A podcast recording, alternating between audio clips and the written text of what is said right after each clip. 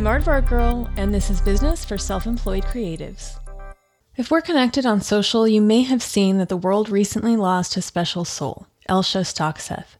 I first met Elsha in 2017 when Dave and I took a one day, thousand mile round trip drive to interview her for Dream Out Loud. She was well known by the U2 community at that point, but neither of us had met her. She was unable to travel for that tour, but we knew it was important to include her in the film. We didn't know how much it would change our lives. We often overuse words like special and amazing and miracle, but Elsha was all of these things. Despite dealing with the daily challenges of living with severe muscular dystrophy, she was happy, positive, and peaceful. At that point, she couldn't move any part of her body besides her eyes, but those eyes were full of light. It's impossible to explain her beauty and grace with words, but those who are lucky enough to be in her presence know exactly what I mean. She instantly made you feel at ease around her with a kindness and the best laugh I've ever heard. Her parents, Joel and Shanna, are equally kind and wonderful human beings. They showed us around the house and her blue room, which was full of U2 goodies and race medals. Oh, yeah, she was huge in the local running community, even though she wasn't able to actually run herself. People would be her legs, pushing her through 5Ks, 10Ks, half marathons, marathons, and even a few triathlons. Racing allowed her to feel a freedom she hadn't known before, and it became one of her favorite activities. Elsha did a lot of things. Besides running and attending U2 concerts when she could, she was an artist. She drew and painted using Photoshop and a head mouse. She created and sold her e-art Christmas cards around the world and used the proceeds to help orphans and disadvantaged children in Africa and South America. Because, of course, she had a giant heart and giving spirit. She sponsored a young boy in Kenya and paid for his schooling. She donated toys to orphanages. She felt that she didn't really need the money and was passionate about helping others. That's just who she was. What does any of this have to do with being self employed? The way Elsha lived is full of lessons for anyone who wants a better life and to be a better person. These lessons can easily be applied to who you are, how you run your business, and the quality of your interactions with others. She had a way of putting things in perspective, inspiring others, and getting things done. She was inspiration to so many people, and this episode is my way of sharing her brilliance with you. Lesson number one challenges don't define you. Even though she had some obvious challenges, Elsha never let them define her. She didn't feel sorry for herself or like she had any limitations at all. She lived a life full of love and joy and embraced her differences rather than letting them hold her back. When she was met with a new obstacle, she figured out how to get through it. And she didn't want anyone else feeling sorry for her either. Perhaps that's why she was so good at making other people feel comfortable around her. She made it clear that while she may be smaller than most, she was no less extraordinary. Running a business isn't always easy, and we all face challenges at times. Being successful doesn't mean being perfect. It's about how we react in those imperfect situations. Do we let them defeat us or empower us? Do we give up or do we learn from them? Do we let fear stop us or motivate us to keep going? I don't know if it's tenacity or stubbornness or just an unwillingness to accept anything less, but Elsha and I had that attitude in common. Every problem has a solution, but sometimes we have to be creative to find it. Fewer things are more rewarding than overcoming what seemed like an impossible challenge at the time, so embrace the opportunities when they're presented.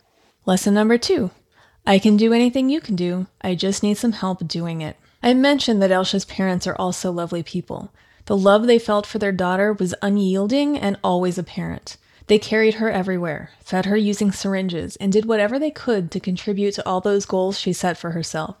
I don't know that the word can't was even in her vocabulary when it came to her abilities. She told her mom, I can do anything you can do, I just need some help doing it. It might be a simple statement, but it's a profound sentiment.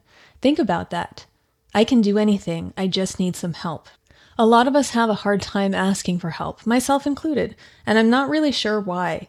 For me, I've always had this inherent need to be independent and capable of doing everything on my own. It's not about anyone else, it's just the way I'm wired.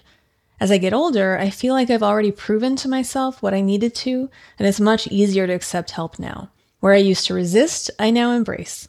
Like, if you want to move that heavy thing for me, you go ahead and do that, and I will be happy, even if I'm capable of moving it myself. But for some, it's still a struggle, and one that's kind of silly if you think about it. Why do we feel the need to do so much on our own?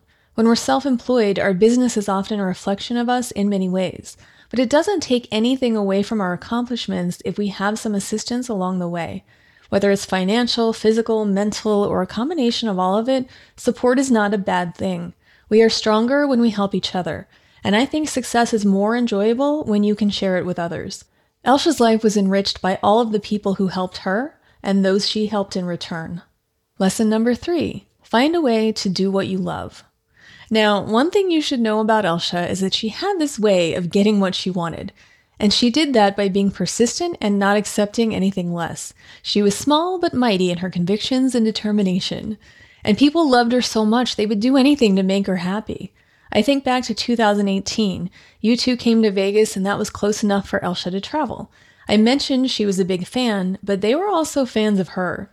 They would often stop to talk to her or bring her backstage before shows. In her last week, they reached out to her to make sure they knew she was more than the biggest little U2 fan. She meant as much to them as they did to her. The band had a way of taking care of her at their shows. That first night in Vegas, they made sure there was a platform in the VIP area that would lift her up high enough to see. After that show, they asked how it worked out, and she told them it could have been higher. When she arrived the following night, they had raised the platform so she could see better. She always got her way.